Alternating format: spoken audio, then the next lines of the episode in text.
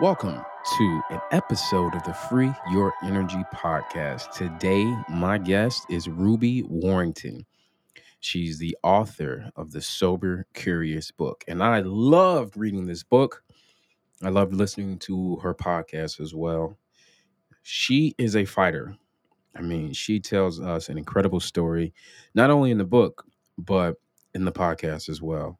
Uh, just a story about developing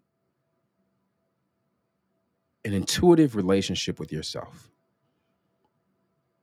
If you listen to this whole podcast, that's what I hope you walk away from. I hope you you walk away from this podcast in more alignment, uh, more curious, and more attuned to what you need specifically, to what you need, to what your body needs, to what serves you. I want people to get out of the habit of being people pleasers. We have to stop people pleasing. We have to stop self abandoning in the tune of let me appease everyone because I need their validation. I believe that what has helped me a lot, what has helped me gain so much clarity and control and focus has been the sobriety that I found, the sobriety from alcohol. Um, at the time of this recording, this would be 106 days sober from alcohol. The consequence of that is that I found more clarity in my business and my and what I want to do with the business. I was able to finish writing my ninth book. I spent less money on alcohol. Uh, I had more calories available for snacks. that's fun. Trust me, that's fun. uh, I've been able to make new connections, um, new friendships. The sleep has been amazing. Sex has been 50 times better. I've made more money, actually, and I feel like that's a result of having clear business goals and intentions. I have better boundaries now because I'm saying no to certain uh, situations and certain people. I am not here to tell anyone not to drink alcohol. I'm not here to tell anybody anything. My whole purpose exists to ask questions and to hold space and to be uh, a disruptor. My whole purpose is to disrupt what takes away from your highest self and your highest energy. That is my purpose. I want to create the thoughts in the books and the podcasts and in the interviews, and I want to create things that disrupt people. That's literally my job. Because I want you to be in flow and I want you to be aligned. I want you to heal. I want you to have clarity and purpose. And if we're not feeling that, if we're having some some cognitive dissonance, well, in order to get that cognitive res- resonance, we need to disrupt things. And that's my whole purpose. So I hope this podcast uh, with Ruby Warrington, I hope it serves you. I hope it's warm. I hope it's inviting. And I hope it's for you. With no further ado, let's dive right in and let's free, free your energy. Your energy. Thank you for joining. I like I really appreciate you. For real. Let me tell you how I found you. I think it's cool, you know, as a as an author myself and as a creator, it's you know, you spend so much time creating, you never know how people are interpreting your work, you know, unless you see them and talk with them. So, just as a fellow creative, I'll share with you. I was uh, I was on a I was on a morning walk, and I wanted to switch up my podcast routine. I, I usually like to listen to podcasts on my my morning walk. So uh, I, I don't remember what I typed in. Something with alcohol though. It was like sober or sobriety, just something. And I don't know if your podcast popped up or if you were a guest on one. I can't remember, but your voice came.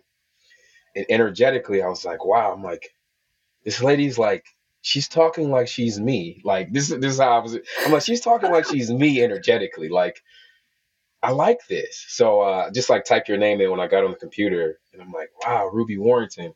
Like this is crazy because my very first book I wrote a. I didn't. It's not published anymore, but I've always loved the name Ruby. The title of the book was Ruby. The character's name was Ruby, and uh, I'm just like, wow, I'm, I'm destined to talk to her. So. wow, yeah. I love it. Thank you so much for sharing. Yeah, it is always really curious to learn how people have come to your work because as you say as creatives we're just kind of like putting stuff out there all of the time. And i think with social media you can trace some you can make some of those connections more easily. But yeah particularly with putting a book out like it is just like you're working on this this this thing for like so long. Although you've written so many books i feel like you maybe write quite quickly. But um that's just i don't even know you yet but um, yeah, you write this thing for so long and it's so personal and private to you for so long. And then it goes out into the world and you have no idea like who's picking it up or how they're finding it. And so that's, that's great. And I, that's one reason I love podcasts because you can reach such a wide audience and in such a deep way. Like we can put we can put so much of what we know and our wisdom and so much feeling into our books, but hearing someone speak, there's so much more nuance and so much more comes through. So thank you so much for inviting me on to speak with you. Um, yeah, I'm curious to hear about your sober curious journey as well, and why you were searching sobriety podcasts on that walk. Yeah, it's uh, it's it's beautiful. Um, I'm always mindful of the story that I tell myself, and this is one one thing I talk about with the listeners here on the Free Your Energy podcast is just to be mindful of the story you're telling yourself. You know, if you're repeating the stories, those old stories, you're going to bring those old emotions into your present moment and then repeat it, and your future is really just going to be your past. So it's like at some point you have to disrupt. You have to be a disruptor to the story you're telling yourself and to you know your emotional experience and so this part of my story is I'm the child of two alcoholic parents who their reasoning for divorce, at least through 12 year old eyes, is it was because of the alcohol. Like that was what I was observing, right? Um, obviously, as an adult now, I'm able to go back and to objectively see the potential stresses that my parents are dealing with because I have a kid now, so I I know how stressful that is. like I have to pay bills now. I know how stressful that can be, right? So it's like now I can look back and say, oh well, it wasn't alcohol; it was everything that they were avoiding, all the tough conversations that they were avoiding, and the alcohol was just an accelerant to you know the demise of our family structure. Mm. And so my story has changed as I've been able to to grow and to learn. Uh, I'm like you in a way where, or at least from reading your book, I should say, your book's Sober Curious, great book. Um, I don't identify as an alcoholic. I don't even think I have a quote unquote problem with alcohol. For me, my sober curious journey started. I was actually having a glass of wine, Sauvignon Blanc. That's my favorite wine, and I'm sitting there drinking it. My son is is looking at me drinking my wine, and he's looking at me with, "Hey, what are you doing? Like, what is that?" So I started explaining to him the whole process. I'm like, oh yeah, these are grapes and they ferment them. They put some sugar. Like I'm, just, he doesn't get it, but I'm just explaining it to him, right? After I explained the whole process of what the wine was, I tried to take another sip of the wine, and my body started screaming. My body was like, nope, you're done. Don't don't drink anymore. Wow. So I was like, hold on, body, you're not in charge here. Like I'm about to drink it. So I tried to sip another sip of the wine, couldn't do it. Wow. Like I just couldn't do it. So it, there was just this moment where I'm sitting with my son and I explained to him what I was doing, and then my body just rejected it. That's so interesting. So, how old's your son? I feel like I'm going to interview you now because I'm always so curious about this. But Abs- how old? Absolutely. How old's your son? I'm open to it. He is uh, 17 months. Oh wow! yeah, he's a little he's a little baby. I love that you were exp- I love that you were going as far as explaining the whole process of making the wine. But did you also explain to him why you were drinking the wine? Oh yeah. Right. You want to know you want to know why I was drinking Well, it? yeah, what did you say to him? Because I'm wondering if maybe that's why your body rejected it because you're all about like you know really being attuned with your your energy and like what's act what you're putting and obviously what you're putting into your body has such a huge impact on that. So may, i'm imagining that maybe vocalizing the words you're you're there was a total holistic realization of like this isn't serving me. There was a holistic realization because i could not explain to him why i was drinking it. Huh. and i'm a i'm a person who I like to when I'm spending my energy or my time, I like to feel like I have a purpose behind it, right? Um, and I couldn't find one. I, I couldn't find a reason. Like I couldn't convince myself for a reason. Mm. So I just I haven't been able to drink since that moment. Wow, I've never heard that. I've heard a lot of stories about why people have got sober curious or why they've decided to quit drinking or even to address their drinking, but I've never heard that one before. So thanks, that's fascinating. What seems to be the the people who come across you now now that you're known as you know one of the the main leaders and main voices in this sober curious and you you pretty much made that phrase what seems to be the most common person that'll come to you? The most common person honestly people come to me in their i would say 30s and early 40s and i think it coincides with that time in life when i don't know if i can say this when shit is getting more real. You know it's like oh, when speak, the, the bills freely. the bills are, the bills the bills are really real. Like the responsibilities of life are just piling up and it's kind of like that point in life when it's like oh i need to start taking this stuff seriously. So that's one kind of factor i suppose. And also when perhaps like i don't know hangovers are, are lasting longer are feeling more intense when perhaps your kind of like normal social drinking habit is starting to look more like more like what problem drinking looks like. Maybe it's like you're drinking every day now, and maybe you need like three or four drinks to get a buzz, whereas you used to just need a couple. And yeah, I don't know. There's often a combination of factors where what used to feel like drinking for fun is now the negative side effects are starting to outweigh what used to feel like the positives of drinking. It's not necessarily the people who might find themselves, you know, going to an AA meeting or be having an intervention among family and friends where we might traditionally see like what we would call alcoholic drinking. But i think for for a long time we've had this real binary between like alcoholic drinking and normal drinking. When in my experience and the more that i talk to people about their drinking lives i think most people are somewhere in between you know? For most people the vast majority of drinking alcohol has caused them some kind of problems, whether it's as mild as a hangover or as intense as what your parents experienced and what you experienced as a child watching that as well. And so I think that people, the people who are getting sober, sober curious, are realizing that normal drinking can be and often is problem drinking. And wow, if that applies to me, it doesn't have to mean that I identify as an alcoholic, but what it does mean is that I'm serious if I'm serious about really living a life that feels authentic, where I can really show up, when I can like squeeze all of the juice out of this one life that I've been given, then perhaps alcohol is not a part of that.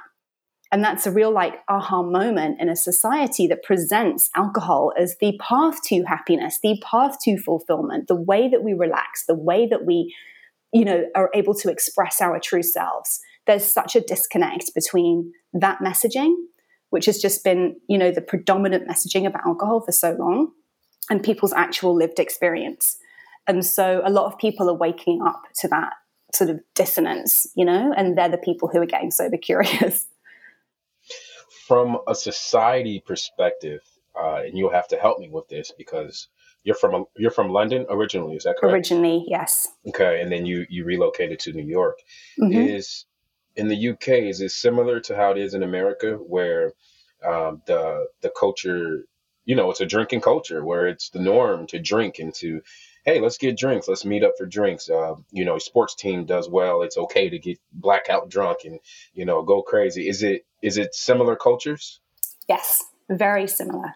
If anything, I would say that um, my experience in New York is that people drink a little bit less, although that's that's it's a it's strange because my, I got sober curious right as I was moving to New York. So when I moved here, I was consciously seeking out a social scene that didn't result, revolve around drinking. And yet, obviously, New York is an extremely social city. Um, and yeah, even in the during the pandemic, it's been really interesting. I'm not actually sure where you're located, but here they um, relaxed the the ban on like drinking in the street, so you could get takeout drinks, and it was just so interesting. Like the whole like during the pandemic, just watching literally everyone walking down the street with a cocktail, and it's like, oh, okay, so yeah, people are drinking kind of a lot, like during the day, all day. oh wow, this is happening. But um, no, very similar in that drinking is. I kind of summed, summed it up for this myself a bit. It's like anytime you're not working is a reason to be drinking, whether it's vacation, whether it's evenings, whether it's weekends, whether it's whatever it is. Like literally anytime you're not being kind of productive and contributing to our capitalist society in the way that you are supposed to, is a time to be drinking, basically. And that's very much the same here in the US as it is in the UK. I like how you talk about that in your book too, because if if we are to I think me and you are very similar in the fact that we're we're trying to look at this thing holistically. Like we need the whole picture. So like in your book you talked about the LA yoga scene how it, I think you said it was like cocaine at 3 a.m. and sunrise yoga at 6 a.m. It's like, no, like we ha- like let's stop the lie. Let's stop lying here. That's not holistic health. You know, and it's just like you talk about the capitalist culture. Of course, like working, you know, 9 to 5:30, 9 to 6, it's like where's your time to decompress? You know, decompress. Where's your time to actually sit back and process the day. Mm-hmm. It's like there is no time. It's almost like this, the society is set up in a way where you get up, and as soon as you get up, your fight or flight mechanism is kicked in. Got to get to work. Got to hurry up and get to work. I got to be there right away. It's not. We're not trained to. Okay, let's do. Let's get a morning routine that has some self care laced in there. We're not really trained to do that. We're trained. Get up. We got to go to work. We make money our number one priority. So then money's the number one priority. You go to work right away, you get off. Okay, you got to get a happy hour. You got to you got to get some fast food. Like the society is set up in a way where drinking is like easy. It's easy to access. So what do you think like what's a what's a remedy for kind of the way the lifestyle is set up for us? Like what can we do? What what choices are available to us? Well, I think a big part of this is alcohol's become the only way that we know how to relax and to be happy. And when I say be happy, I mean be the opposite of sad or confused or depressed or anxious or any of the other like, negative emotions that might be the result of like working too hard or, yeah, living in a society where everything's too expensive and the majority of people actually have to work two or three jobs just in order to be able to survive. Like these are some big, kind of big issue big questions that we actually are really being asked to look at kind of as a society. But if as soon as we down tools and we switch into kind of like, okay, I can relax and actually have some time for myself and have some time to think and have some time to get into my parasympathetic nervous system, which is the rest and digest. I'm then just kind of straight away reaching for a drink or another substance, which I might be using to like relax, switch off, unwind. I'm not actually giving myself any any time to just kind of like be with myself, be with my feelings, maybe be with my anger and my rage at what I'm seeing in society. And, that's really uncomfortable. And that makes me feel really powerless because what can I, one person, do? But as long as we keep numbing out all of those ne- quote unquote negative feelings, you, with alcohol and other substances, we're never going to be able to really make any positive changes, whether it's in our individual lives, which is ultimately where all mass change starts, like with us on an individual basis. And not only that, we're also depleting, further depleting our natural energy reserves and our natural optimism and our natural um, capacity to kind of like make change because we're putting this toxic system, um, substance into our systems, which then it takes so much energy to process and get out of our system. So we end up in this cycle of, like you say, just kind of burning the candle at both ends. We're burning out kind of like on the hamster wheel of life, and then we're burning out in our downtime as well. And so we end up just feeling completely depleted. So I'm not saying that like getting sober curious or quitting drinking or whatever is like going to change the world.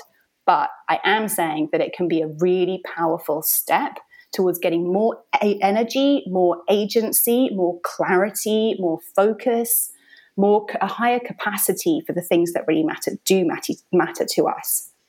Um, and that's and it's just i don't think that's overstating it. I think that alcohol is so insidious and like you say it's so widely available and so widely used that oftentimes because it's so normalized and how even like I was saying excessive and quote unquote problem drinking is is normalized, we often don't think about the the negative impact that it's having or realize the negative impact that normal drinking is having until we remove it. And then we realize like wow, that was actually making me feel way more stressed out. That was actually giving me more anxiety. That was actually meaning I didn't sleep properly. That was actually causing all these problems I didn't even realize were problems or that were resulting for the alcohol from the alcohol.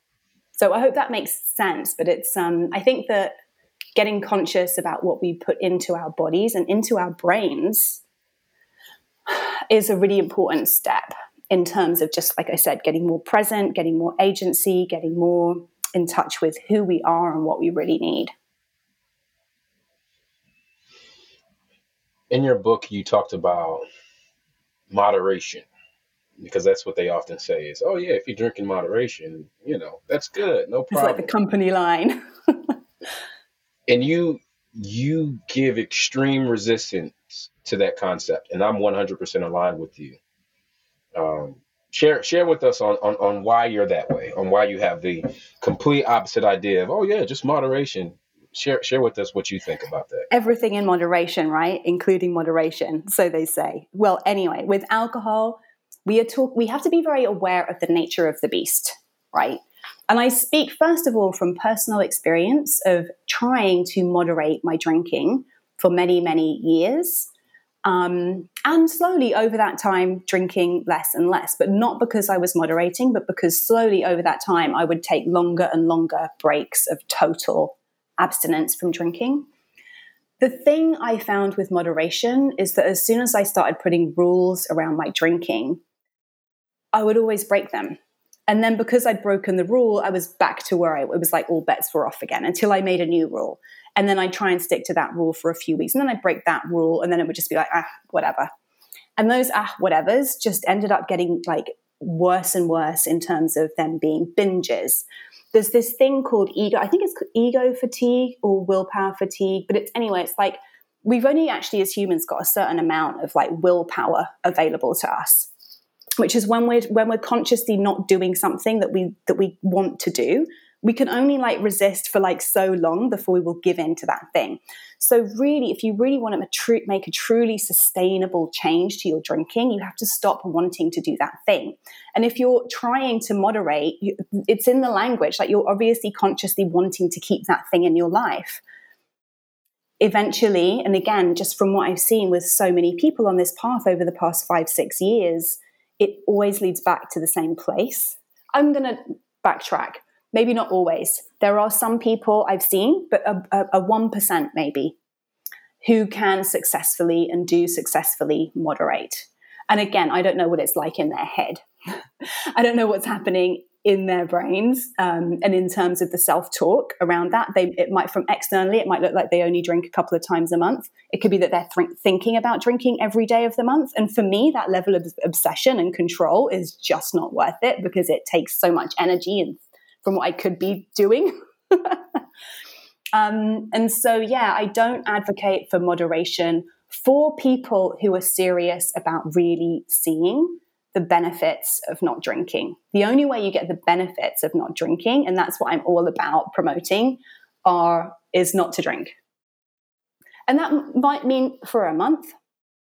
I recommend a minimum if you're really interested in like seeing what it would be like not to drink. And also if you're really interested in seeing what true impact alcohol is having on your life, I recommend stopping for at least 100 days which sounds a little bit intimidating, but in a good way, I think. it's just a, it's a long enough of a challenge that it's not like completely out of your reach or completely overwhelming, but it's also it is going to challenge you and you will be confronted during 100 days, I guarantee you. Even if you consider yourself to be just a, a normal social drinker, over 100 days there will be points when you're confronted with actually how attached you are to alcohol. Um, and those moments of challenge are when you really get to see, okay, what's actually going on here, you know, and get to ask yourself, like, is this something that I really need to have in my life? And at 100 days, you'll actually you'll encounter all the challenges but you also will start to reap the benefits. Mm-hmm. Your sleep will begin to change. Your clarity will begin to change. Over 100 days, that's now less calories you're putting in your body. That's less money that you're spending. That's less time that you're investing there. So 100 days is enough to make a quote unquote lifestyle change. It is. You yeah. know, so if you say, hey, let me try this for 100 days, you will get results. You will, you will get you'll get many answers that you're looking for. Mm-hmm. I'm sober curious right now. I, I, I, can't say that I'm sober sober. I can't say that I'm, you know, I, I, I don't know. I don't know what my my future will be. I'm I'm I'm still in a inquisitive place of asking questions, right? I, mm-hmm. I, I like to ask questions and to learn. My birthday's coming up on August 23rd. I've played this scenario out in my head over and over where uh, I'm going to be with a good group of guy friends, and they all know I'm not drinking. I've been out with all of them before, and they know I'm not drinking. And um, I'm just playing this scenario in my head where one of them is like, "Come on, man, we got to get you a shot for your birthday." And I know a lot of people deal with this the peer pressure of social drinking, of being with friends. And I'm lucky and fortunate because I have a, a very understanding and like loving connection with my, my friends. Mm. So I know if I say no, they're going to be like, okay, cool, no problem. Mm. But everybody can't say that. So, how do we equip our listeners with the tools needed to have confidence in self and in their decision when they when they're in that situation? How do you know how do we prep them for that situation? Yeah, it's really interesting. Um, part of me wants to say to you, have a drink. You know, it's your birthday. Like, have a drink, even if just to see, like, did I actually enjoy that? Was that did that bring me the experience I was looking for or hoping for? Because you may well surprise yourself with the answer to that, you know. And sometimes putting yourself in that situation with the conscious awareness of like, I'm actually going to see how this goes. I'm actually going to see this is this is my vision of how it's going to go. Let me see if the actual experience measures up. And if it doesn't, which oftentimes it doesn't when we actually have that much conscious awareness around our drinking, then you've got some really good information the next time a situation like that comes up because it will come up again. You'll have your birthday, and then even if it's only next year, you'll be confronted with the same thing. But chances are there'll be something else in between. There'll be a wedding or someone's bachelor party or something where you're expected to drink, right? So part of me wants to just say, use it as an experiment and see how it goes. But then for people who are really like, I also do, I talk about in the book and kind of consistently, again, when talking to people about this 100 day idea, having a, having a sober first is a really powerful way of proving to yourself that you actually don't need alcohol in any situation. Culturally, there are some very kind of like, there are certain situations, I mentioned a few of them, like vacations, like weddings, big parties, big celebrations, when it's just expected of us to drink and not doing it like freaks us out. Like it freaks our brain out. It's like what cannot compute? I'm going to be at a wedding and not drink like it's just so culturally ingrained. And so going against that you know you mentioned being a disruptor. Like having a sober first is a real disruptor move because you are really freaking your brain out. You're just like i'm going to show you what it's like not to drink. Oh my god i might even have a better time not drinking. Like you just don't know how it's going to go and so going doing a sober first, like a sober first birthday party, especially if it's with all your friends and stuff. And wait, are you a are you a Leo? Virgo. Oh, it's a Vir- of course it's Virgo. Just on the Virgo cusp.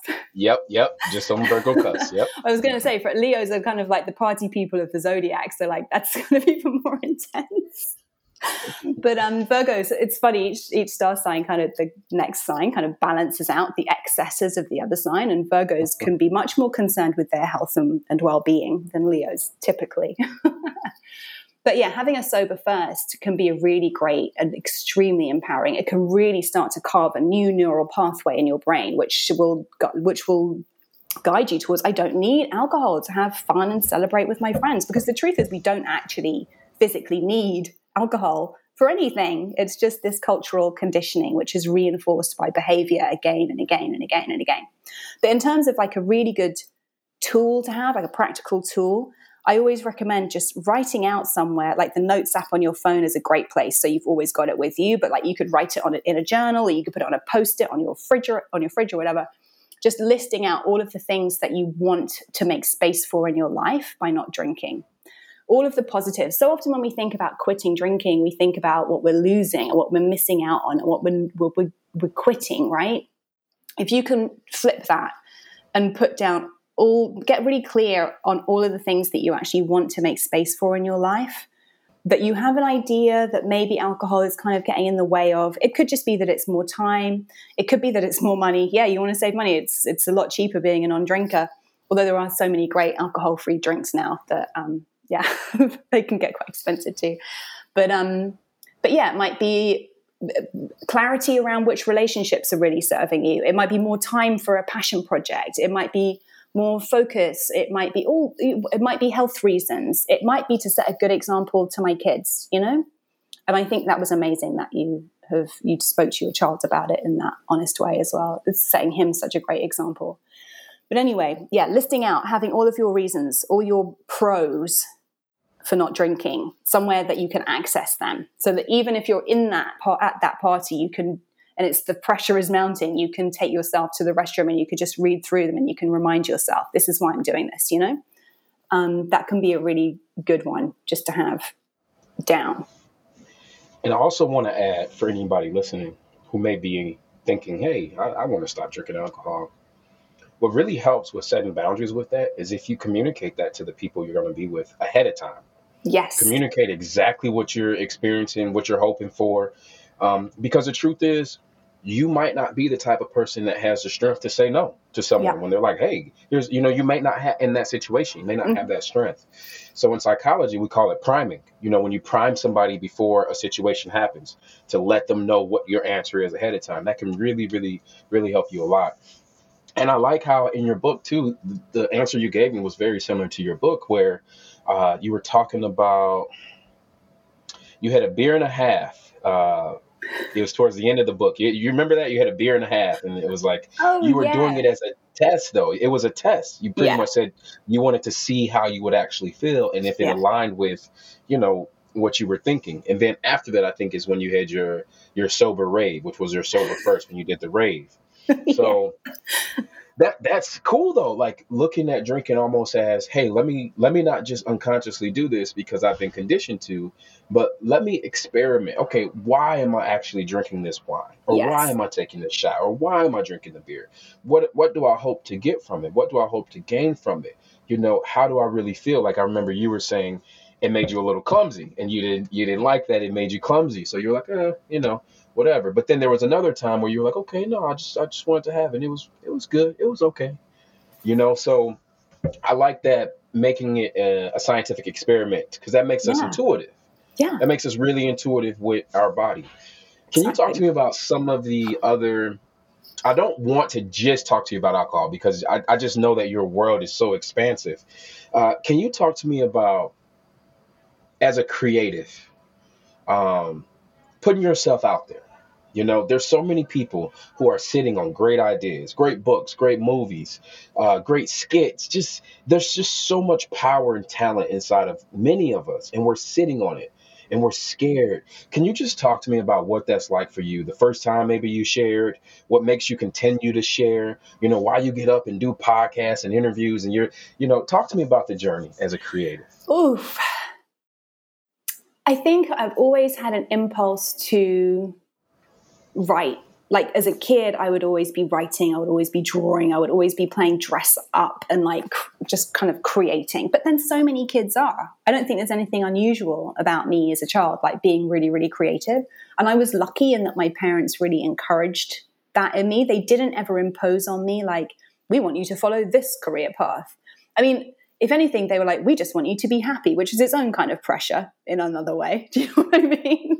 But um but yeah, I had parents that encouraged that in me. Um, and I always, but then I always kind of, I always really wanted to make money as well. And I always thought that being a creative, like being an art, more of an artist, I wouldn't be able to make money. So I channeled my creativity into my career in journalism um, and became pretty successful on that path. But when it came to creating my own thing and putting that out in the world, I procrastinated for about two and a half years before I started my own kind of creative project because I was so scared that I wouldn't do it justice, that people would think it was shit, um, that I wouldn't have the time, I wouldn't know how to do it, that it would fail, basically. I was so scared of failure that it took me like two and a half years before I wrote my first blog post on this site that I wanted to create called The Numinous, which I don't know if you looked into that kind of side of my work, but it does very much align with what you're all about. And it really kind of led to me getting sober curious, actually,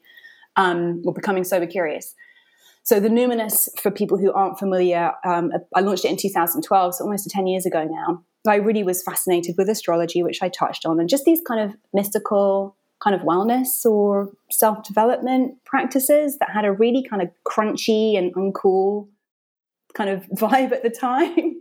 And I was like, but I'm really, but I'm really loving, I really, I'm really interested in them. And I know that so many other people would be if they were just kind of like seemed a bit cooler.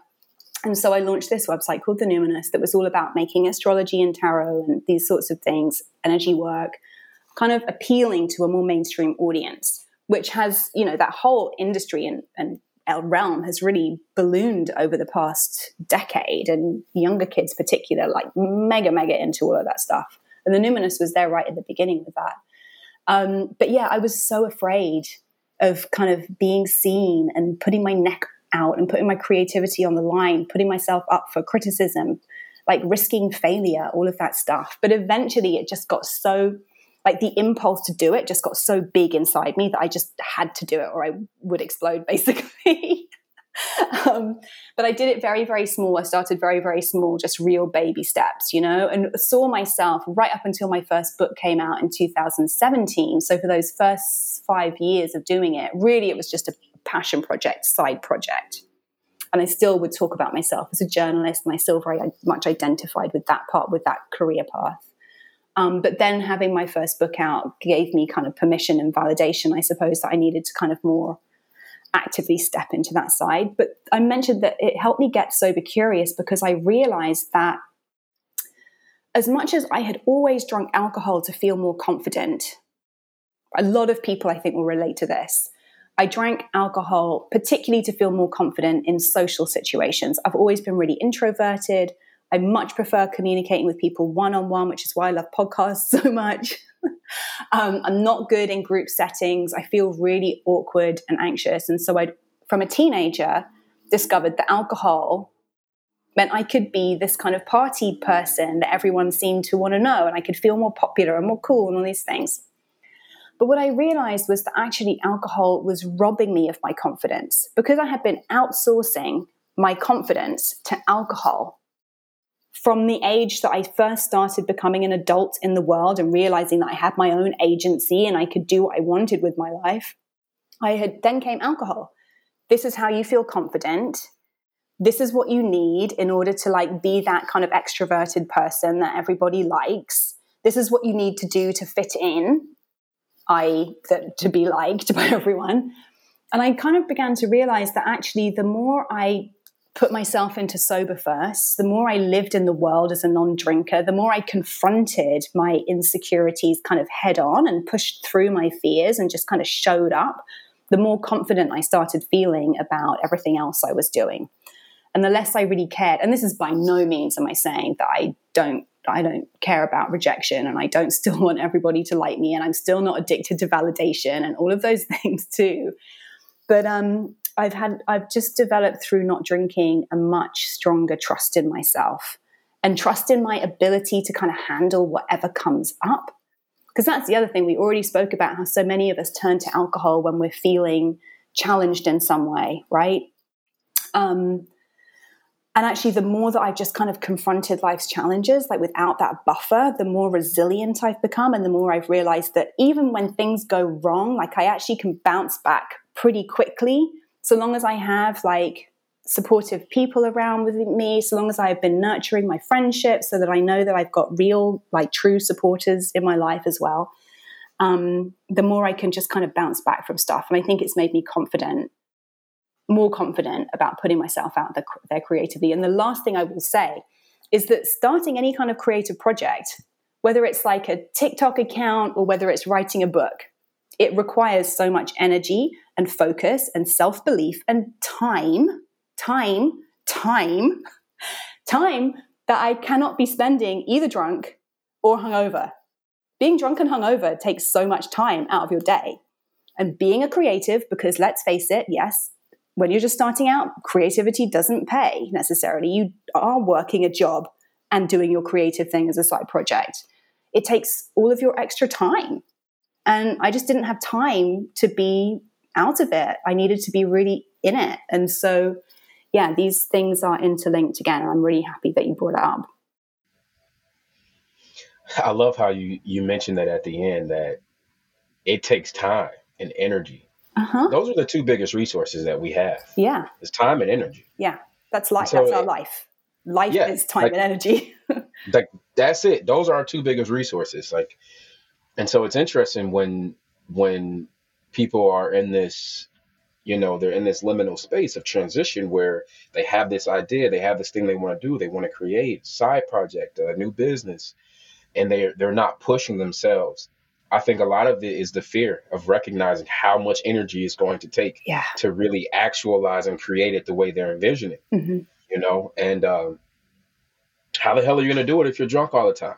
Mm-hmm. How are mm-hmm. you going to do it if every Saturday morning you wake up with a, if you go out every Friday night and you drink Saturday morning, you have a hangover, you're spending all of Saturday, you know, trying to recover and you're not really yourself again until Sunday afternoon right but you're working nine to five monday right. through friday you've used your time and energy on alcohol instead of this great freaking book idea or or play or whatever it is tiktok whatever it is you're trying to do so it's like i remember when i i was working a corporate job uh, i was doing sales management and it was no longer in alignment with me like i liked the skills that i was using being with people coaching people leading people but from a conscious capitalism standpoint, I was no longer in alignment with the product I was selling. And I wanted to, to begin to, I wanted to become a, an author full time. Mm-hmm, That's why mm-hmm. I went mm-hmm. to college. I knew when I was a, a boy, I was going to be, be an author. I just always knew it was going to happen. And so my weekends, like when I would get off of work, I would open my laptop and I would write book ideas. I would be writing characters. I would just be writing business plans. I couldn't spend my time and it sucks because I gave up I gave up like two or three years of my quote unquote social life, but I put all of that time into my business. And if I didn't do that, I wouldn't. I mean, we wouldn't be here right now. We wouldn't right. be talking now. I yeah. wouldn't have the success I have now if I didn't invest that time and energy. So any person listening to to this right now, if you're thinking about, hey, should I go sober? Should I be sober curious? I have this great idea. I'm, man, look, we're telling you right now, it's going to take time. It's going to take energy. Can you do that drunk? Can you do that hungover? You answer that question and you let you let us know. Let me ask and you this. Obviously, I'll just say one thing. Alcohol does affect mm-hmm. different people differently. Like I know I'm like really, really sensitive and I'm really introverted and I really like I kind of feel everything. And that's one of the things that makes me a good writer because I really, you know, Absolutely. I was always kind of and it's what one of the reasons I wrote Sober Curious. I can kind of pick up on trends just in a in a feeling way. Um, mm-hmm. But for some people who don't have that kind of level of, of sensitivity, alcohol doesn't have the same effect. So, like, they might be listening to us going, "What do you mean hungover every Saturday? I can get up Saturday and kill it in the gym and write a five thousand word article after drinking. What do you mean?" And that's like fine, good for, good for you. But that wasn't the case for me. So the sober curious thing for me is very. It's not about saying drink or don't drink. It's really about saying be really honest about what works for you and doesn't. And the only way you can be really honest is to really investigate thoroughly and, like you said, develop that kind of intuitive um, relationship with your body and your energy so that you know what's working for you and what's not. So you can make a really informed yes and no and put a really strong boundary up against the things that are not serving you. What has your family and friends and your partners' reaction been when you started making the the the inquisition to uh, your sobriety? What what was their reaction and feedback? Well, in the beginning, the reaction was like, "Really? Why would you stop? You never even seem drunk. Like you don't have a problem, um, but you only drink to have fun." there was a lot of like, "Huh?" Because all those things were true. They weren't inside my head they didn't know what was going on here. They didn't feel the pain I was feeling when I was hungover. They didn't feel the shame and the the self disgust I felt after getting drunk. They didn't see the obsession around like, should I drink tonight? Should I only have two glasses of wine? What will happen if I have three? Like, they weren't party to all of that. They only saw external, successful journalist, successful marriage, homeowner. Like they only saw all that kind of external stuff. Like you don't have a problem. So that was initially it. And then over the years, as I've become more public and obviously written a book about it, they do now know all about that. And I often talk about what many people experience on the path, which is the ripple effect, right?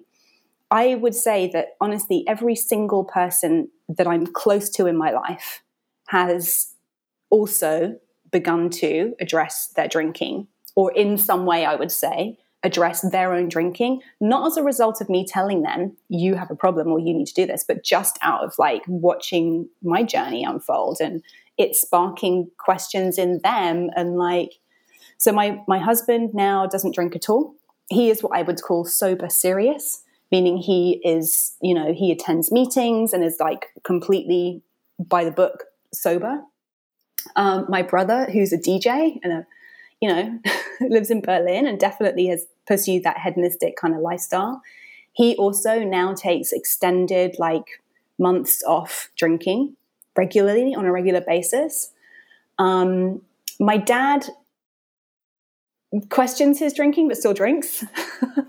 he has there's a whole other kind of thing with him um, and his drinking. He he's good. He's in a good place, but he's definitely questioned it. But similarly, like so, like all of my friends, I think that a lot. One thing I've noticed is that a lot of my friends who do still drink will be like, if we're going to hang out, and admittedly during the pandemic, we haven't been spending as much time because a lot of my friends are still in the UK as well. Um, oh, good, I'm seeing you. I don't have to drink is a response that I get quite a lot. oh, good, I'm seeing you. I can have a night off. And I like that. I like being that their sober friend who they can be a little bit sober curious with, even if it's just over dinner, you know? But yeah, um, I have not had any negative pushback from my family and friends. And I feel very grateful for that. I also, yeah, haven't haven't had what a lot of people experience, which is in a way what you were touching on earlier with your friends around your birthday, which is like, come on, have a drink. Like, I haven't really experienced that kind of pressure. But I think it's because from the very beginning, I was like, I'm doing this thing and I'm doing it for me, and please respect that. And this is not a projection on your drinking. You do you. That's great. I love you.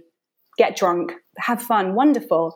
I'm not doing it and I'm doing it for me. So I really, like you said earlier, what, how did you describe it? I like pre-gamed my friends. Oh, uh, I priming. I primed. I primed. I primed the people in my life by being so vocal about like I am sober curious, and I was hosting events on it. I think that primed everybody in my life to go to take me seriously, and to not question it, and to just let me do what I wanted to do, and to respect that. You know. So yeah, I feel really lucky that I haven't had that pressure. And yeah, of course, there are some friendships that have kind of fallen by the wayside but not because of big bust ups and not because like hey you're a bad person it's just because when you make a big life change which this is a big life change of course you naturally some things are just no longer a fit you know so um yeah it's been really interesting i'm also really grateful i'm really happy for my my partner my husband that he yeah, he quit. He's quit completely. It's completely changed his life. He's like a different. I mean, he's he's the person that I've always known and loved so deeply, but now he's like that person all the time, and he's not the anxious, depressed, burnt out person that I lived with for for most of our relationship. You know. Wow! Wow! And do you feel like in his his in his story, uh, becoming sober serious was kind of the main mover of his of his uh, change? Yes, it went hand in hand. He also, um, I I don't think he'll mind me sharing this. He um, also kind of like quit the corporate world. Like he had to really address his sort of work addiction stuff as well. And so these two things have gone hand in hand. He is, yeah, he's pursuing a different kind of career path as you described as well. Actually really focusing on what do I want to do with my life. And it was the quitting drinking that gave him the courage and the clarity that he needed to do that. Um, mm. So yeah, the two went hand in hand for him.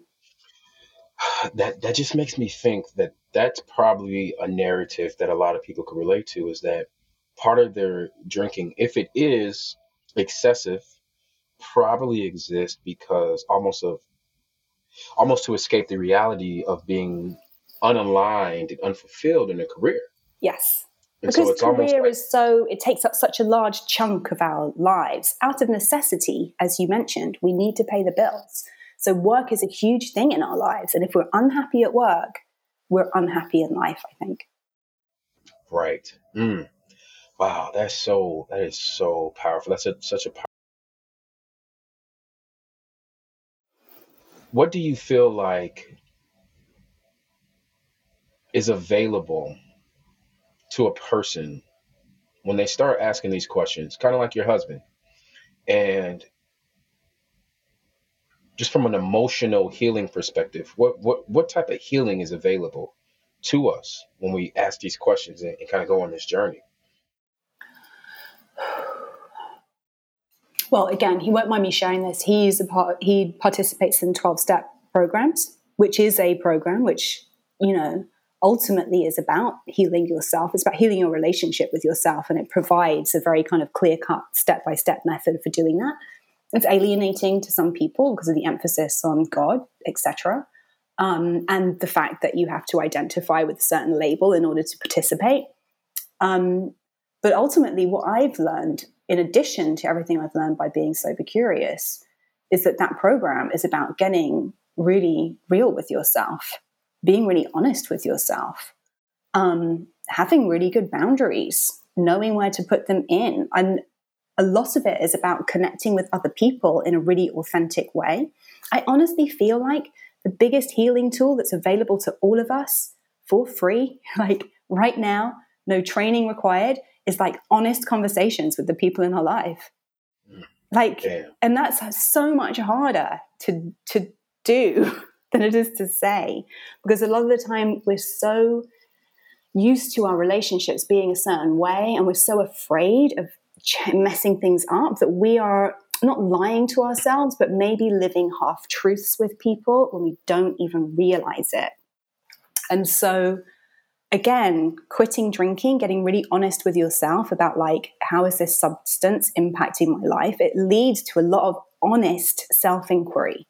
And what you will find, or what I have found, and what I've seen other people experience, including my husband, is that anywhere something is out of, a, we've used the term out of alignment a few times, wherever there's a lack of integrity, it's going to start needling you. It's going to start needling you really badly until you cannot ignore it anymore. And you either pick up a drink again to soothe whatever it is, or you have to address it head on. And some of that stuff is painful and difficult. And sometimes we really need the help of a therapist or a, a, a mental health professional to, to help us kind of like through those moments, those tough patches. And there's absolutely no shame in getting the help you need around that too. And I'm thankful that there are more resources that are more affordable available to people now as well, which is really important. But um, honestly, like, who's a friend in your life, even if it's just one person that you feel you could let in a little bit more and isn't going to judge you and that you can start having some really honest conversations about what's going on. Like connecting with our friends is some is the most nourishing healing yeah supportive thing we can do i think. And again when we're always bringing alcohol into those connections there's a there's a disconnect. We're not really truly there with them you know we are, but we're not. And it's only when you stop drinking and you start connecting with people sober that you realize like how much deeper your connections can go. There's also an element of shame makes us small. You know, it makes us small, it makes us retreat, it makes us not want to share and open up. And I can just I can just share vulnerably from my experience, um, I find it easier. I find it if if if our request is to have genuine conversation, to be real, as they say, to be come from a heart centered place and to be honest, I find it easier to face shame, to face guilt, to face any of the the stronger emotions completely sober.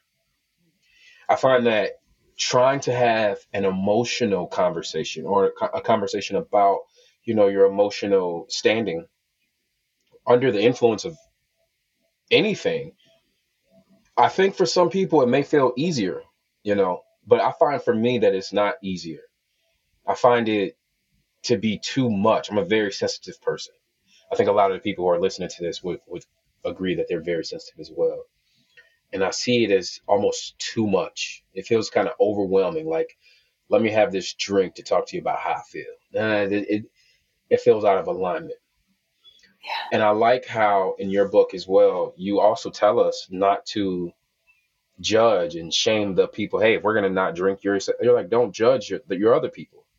You know, I feel like just like people they start doing yoga and they're like, oh well, I'm better than you because I do yoga now. It's like, no, relax. You're not better than anybody. Or you're vegan now. It's like, oh yeah, I'm better than you because I'm vegan. It's like, let's let's not do that. So, have you what what in your routine now or what in your life now do you do you do that you consider to be self-love um, self-compassion i'm really curious about that part of your lifestyle oh wow. Interesting. Um i cancel things a lot. And i and i don't feel guilty about it. Um meaning you know if i've got a podcast interview recording with someone and i'm feeling really anxious or just really introverted that day i will have no shame about being like hey could we could we move that to next week? You know I that love one.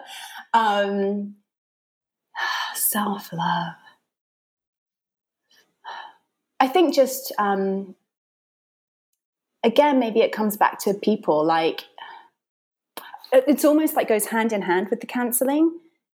It's the making making myself show up for things that I do sometimes feel uncomfortable about or making myself show up maybe in service to people in a way it's hard to articulate but I'll give an example so and I guess this is quite personal I don't have a, a very close relationship with my dad we probably only speak a couple like two three times a year um, and I have felt very rejected by him because of that. But like he has a lot of a lot of stuff going on in his life, and I can kind of justify it, whatever. Anyway, he reached out recently to see if we could have a call, and I could tell it's because he kind of wanted something from me, and I immediately felt quite resentful about that. It was like that sucks. Like he doesn't call me ever on my birthday, but as soon as he wants something, like he's asking for a call at 9 a.m. on a Sunday, no less.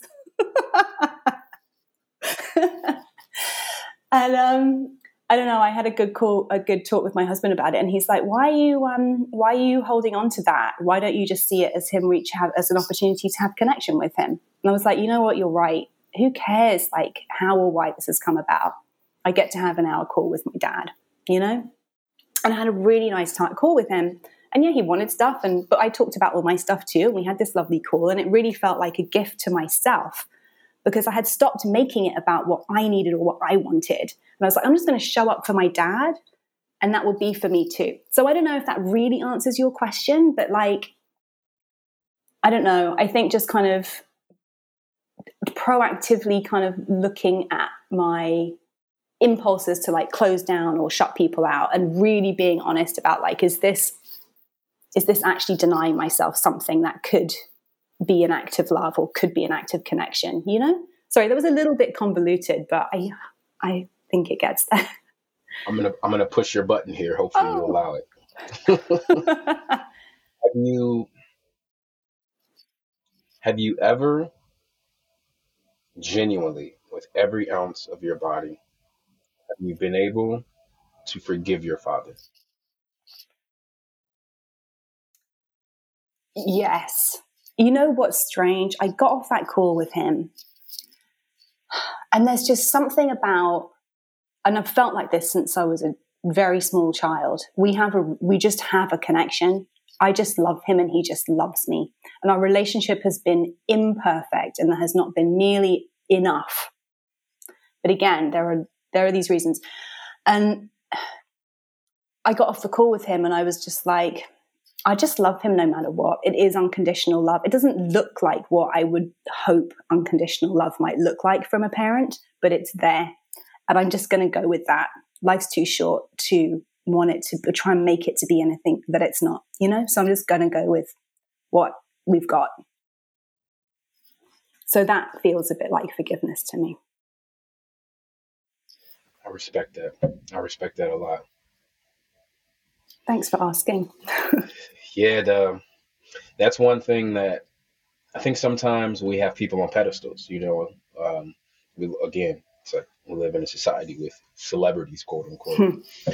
And um, we do this thing where we put people on pedestals. But the truth is, we all have different things in our stories that we're working on, and uh, a lot of us have the the father wound, the mother wound. You know, even as we are fathers and mothers ourselves. you know, and um, it's something that I'm noticing. I'm in my mid 30s now. It's something that I'm noticing is coming up. Uh, um, with my peers a lot, you know, I would consider you a peer, and it's the conversation I feel like I'm having a lot where I'm really just discovering where people are at and it's so interesting that when you look at people on the outside, especially like highly successful, you know, highly known or notable people, we just know them for that thing that they're quote unquote famous for or successful at.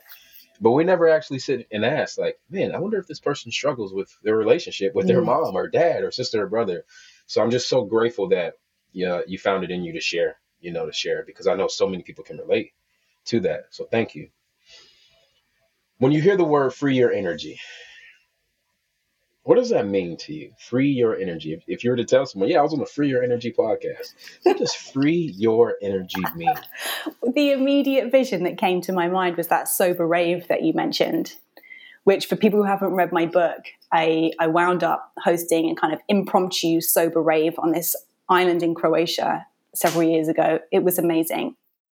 Long story short, um, I got like a crowd, an amphitheater full of people dancing wildly under an open night sky, completely sober for like three hours. This is not, I had shared with you, I'm very introverted, right? this is not something I would ever have envisaged myself doing or being involved in, but it was one of the highest natural highs I've ever experienced.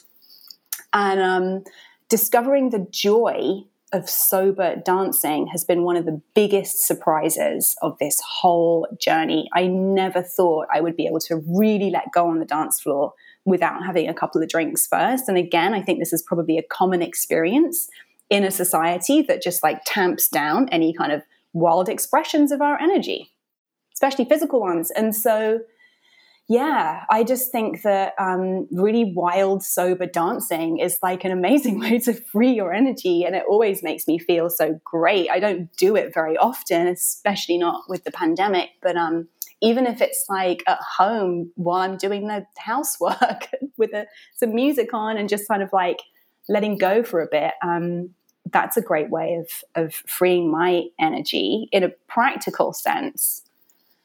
But free your energy, I think, in a broader sense, I think I've become really aware over the years, and not just because of being sober curious, but just because of becoming a more conscious human being, of all of the ways that our energy is coerced and controlled by the kind of wider systems that we live under. And that, as you say, disrupting that and taking back our energy from all of these sucks on our energetic resources, be it television, media, like a job, like toxic relationships, whatever it is, and just really kind of like taking it back from all these places where it's sucked out of us. Um, and getting really conscious about what we're actually putting our energy into and having boundaries, another word that's come up quite a few times around all the things that suck our energy is how to free our energy ultimately because we're freeing our energy from like being used by all of these externalities that aren't actually serving us you know